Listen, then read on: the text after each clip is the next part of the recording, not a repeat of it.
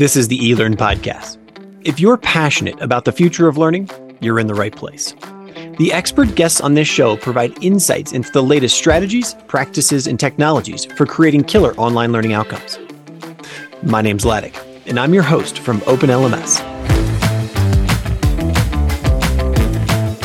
The e-learning podcast is sponsored by the eLearn Success Series, a uniquely valuable set of events that bring together sector experts and thought leaders to offer solutions to the most critical challenges and issues at the intersection of education and technology.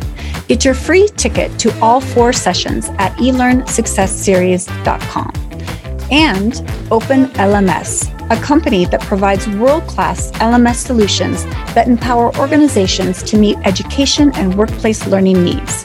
Learn more by visiting openlms.net. Hello, everyone. My name is Ladek, and my guest for today is Dr. Pooja Agarwal, an assistant professor at the Berklee College of Music, an expert in cognitive science, and an author of the book Powerful Teaching, as well as the website retrievalpractice.org.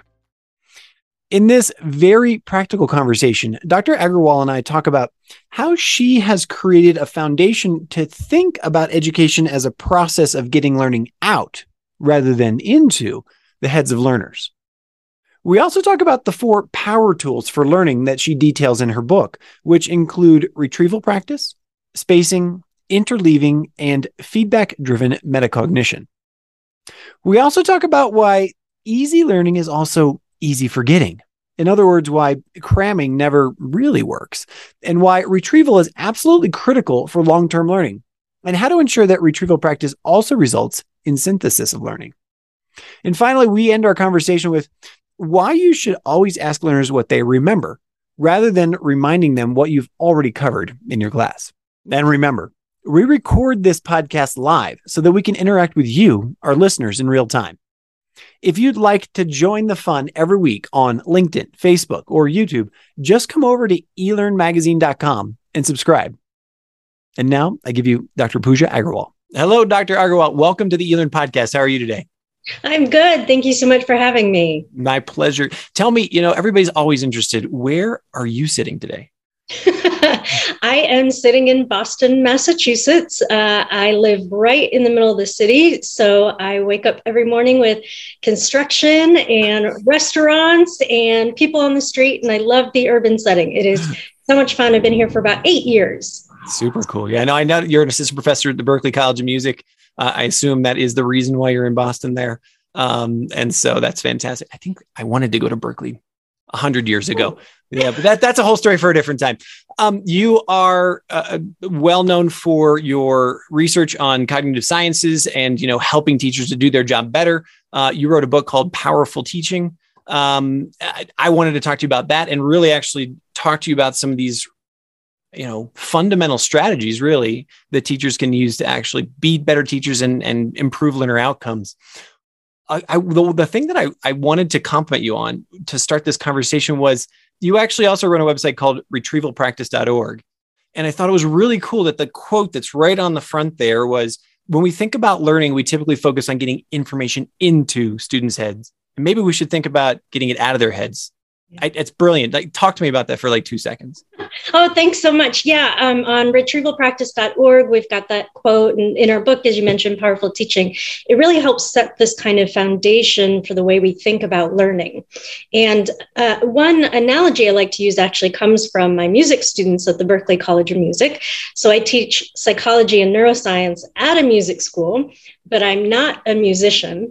Um, so if anyone listening has seen the movie Coda that won the, hmm. the Oscar recently, that is about Berklee. The main star wants to go to the Berklee College of Music in Boston. Anyway, so when I think about musicians, it's inherent in what they do is to get information out. They have to practice their instruments. They have to play in front of people. They have to gig. That's constantly getting information out of their heads in liberal arts, often we focus on getting information in. We're cramming, we're listening to lectures, we are rereading books. And my music students understand this distinction that they have to practice their instruments. And all students we know have to practice their knowledge as well. We can't just focus on getting it into their heads. We need to help them practice and get that information out of their heads as well. Hey there. Thanks again for joining me for this episode of the eLearn podcast. I'm jumping in here quickly to request that if you like what you're hearing, if it's valuable, if it's fun, if it's informative, you know, if, if you're really enjoying what's going on, please do me the favor of subscribing to the podcast on your favorite player, whatever you're using now, just, just hit subscribe. And I encourage you to join my future conversations live every week on YouTube, Facebook, or my LinkedIn feed. Thanks in advance. And now back to the show. So take me to in your book, you know, I've I've I've read some of the reviews. I, have I've skimmed it myself, and you know, like one of the things I found really interesting was that people said, "Look, this is ultra practical stuff, right? It's it takes us back to the fundamentals of you know how can we be effective teachers and and and and, and educators." Um, so I guess you know, right off the top, what like what are those four tools? Can you just give us a quick overview of those four tools that you that you work through? Sure. So in powerful teaching, we mention what we call power tools. And they're four of the most robust uh, strategies based on the science of learning going back 100 years. So, of the four strategies, the first one is retrieval practice, simply retrieving, pulling information out of our heads. The second power tool is spacing, how um, it improves students' learning when they space out their studying and when we space out our teaching. So we know that when students cram for an exam, you probably have this experience as well. Students cram for an exam, they maybe get an A and then they forget it all. I've right? never been guilty of that ever, ever, never. I've never done me that. Me neither. Me neither. but when students space out their learning, just like my music students have to practice over weeks and over months, that spacing improves learning. So we've got retrieval practice, spacing. The third one is called interleaving. It's kind of like mixing up similar concepts. So one example is when I recently took Spanish. I'm always trying to improve my Spanish. And when I took the class, we spent a lot of time trying to memorize the names of fruits and then the names of vegetables, and then the names of household objects. And in that structure, in that class, we just kind of went unit by unit.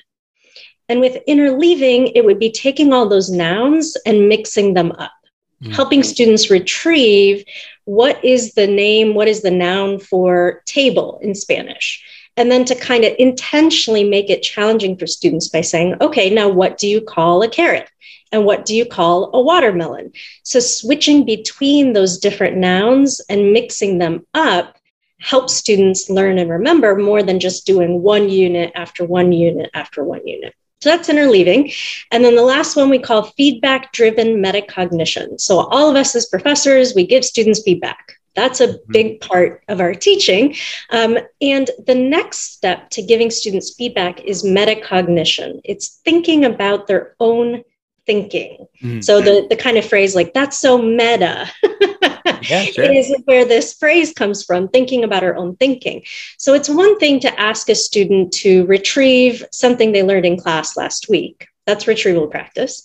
Then we give them feedback. Oh, cool, we did you know talk about that in class last week or oops you forgot we also talked about this other thing that's feedback metacognition is asking students how confident are you that you remember that well? How much are you understanding what you're learning right now? How well do you think you'll be able to share or talk about this concept in class next week? So it's taking that feedback to the next step, not just did I get it right or wrong, but also how confident am I? Am I sure about my learning when it comes to that concept? So those are the four power tools from powerful teaching. Awesome.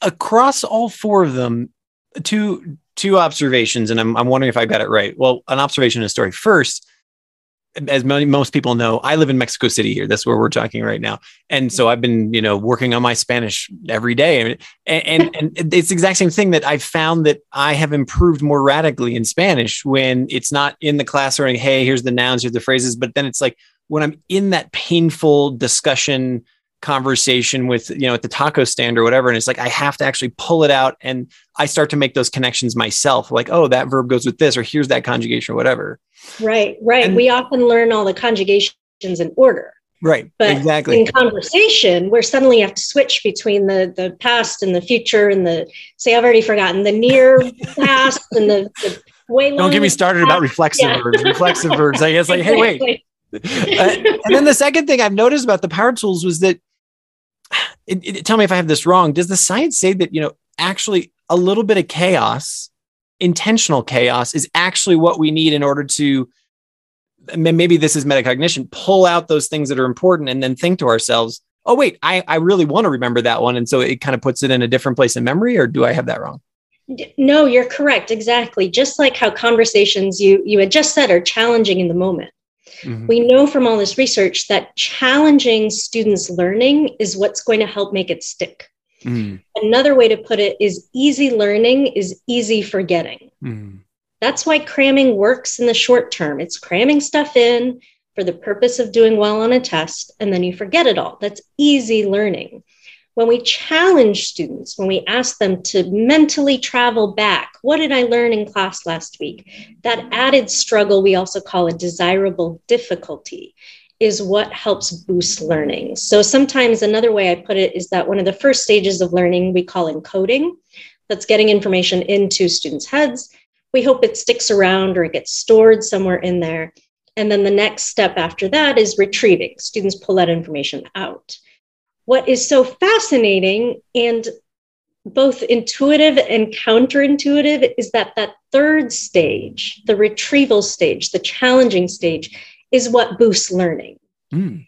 There's encoding you have to do, but it's that third stage after the encoding and storage, the retrieval stage, that challenge, you called it chaos. That's what helps students really uh, remember and transfer that knowledge to new information as well. So going down that new information path, and I hope this isn't not isn't too much of a curveball, but where does that then take us to synthesis? Because I'm thinking of, you know, if we're all professors here, I mean, that's the majority of people listening right now. We're talking about uh, more complex topics. This isn't multiplication tables and, you know, the, the rudimentary math or, or those kinds of things. This is let's bring these concepts together to talk about a social situation in complexity, or let's talk about uh, you know the, the body as a whole and, and, and holistic you know holistic health those kinds of things where do we go for synth- where, where, where does that take us with synthesis that is such an important question because I can completely understand how this retrieval all sounds like memorization, or we've talked about Spanish vocabulary. There's been a lot more research on retrieval practice in authentic classrooms. So, my colleagues and I looked at more than 50 experiments in authentic classrooms, ranging from K 12 to college to higher ed. And one example um, that multiple experiments showed is that retrieval practice helps medical students diagnose neurology disorders. Mm. It helps medical students perform CPR. Mm.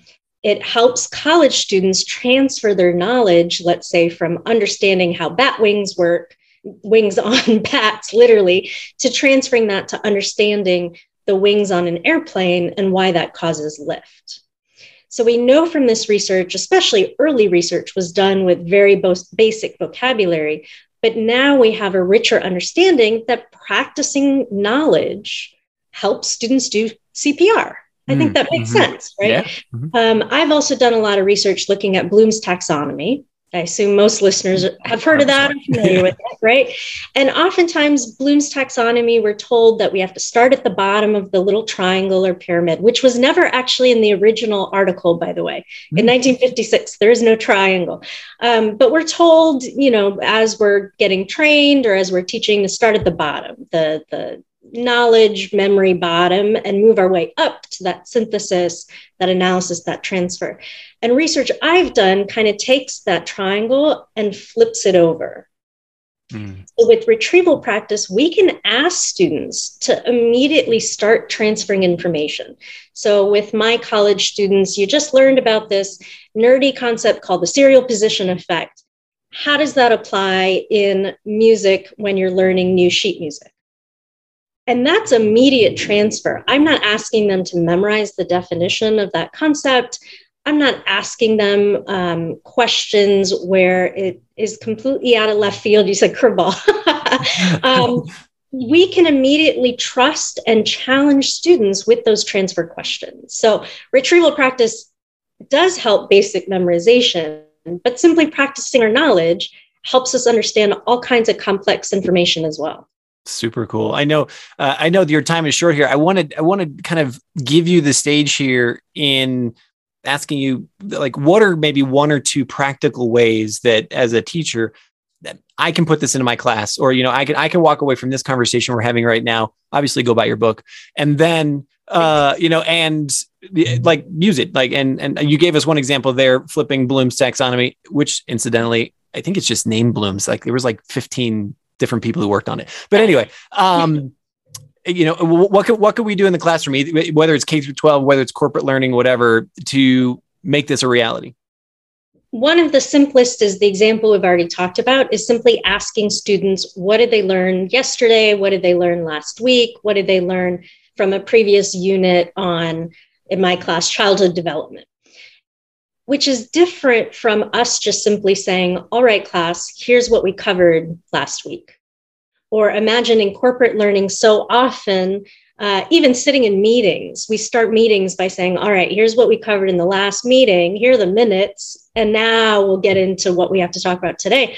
Just start a meeting by saying, by asking, what did we do? Instead of telling what mm-hmm. we did. Mm-hmm. So I think that's one of the simplest ways. And when it comes to an LMS, you can ask this embedded in forms or in a chat, or of course in a discussion board. I use a lot of Google Forms and I use a video platform called Flipgrid. Mm-hmm. Um, but it's so flexible and it's such a simple question is to just ask people what they remember instead of telling them what you already covered. So that's one of the simplest strategies. Um, another one that I really enjoy using with my college students is if I'm embedding a video, for example, in my LMS. I have students watch the video, and I used to say, What are two things you learned from this video? Which is a good retrieval practice prompt. But I found students saying, you know, the host in the video is wearing a green shirt or picking out nonsense information, right? right? So instead, I'll say, here are the concepts that are covered in the video. Just hear the names of them. I'm not going to define them for you. Hear the names. Give me an example of how this relates to your own life. That's it. We mm-hmm. already do that as good teachers. It's the intention behind making sure students are taking a concept and applying it without just spoon feeding the definition for them. So, those would be two strategies I'd recommend. Fantastic. Excellent. I think, you know, if I were to speak to also just like parents of like K through 12, like I just realized that while you were sort of talking about the retrieval practice, something my wife and I do at the dinner tables, we, we always say, what did you learn? You know, give us one thing that you learned in school today. It just sounds like that's a good retrieval practice for younger people to just bring it back to the table, you know, bring it back into front of mind so that, you know, that would help. That's kind of cool. I would add one extra challenge to exactly that. We talked about the importance of challenging students' learning. Is sometimes you might ask your kid, like, what did you learn in school today? And they say, nothing. Mm-hmm, of course, absolutely, 100%. And added challenges to say, what do you remember from school yesterday? Mm. Instead of what did you learn today? It's so fresh that it's not fun to even think about or talk about. But if you ask your child, what do you remember or what did you learn yesterday? Now you're incorporating retrieval practice and spacing. Students have had a little time to forget. And now there's like this, oh crap, what did I learn in school yesterday?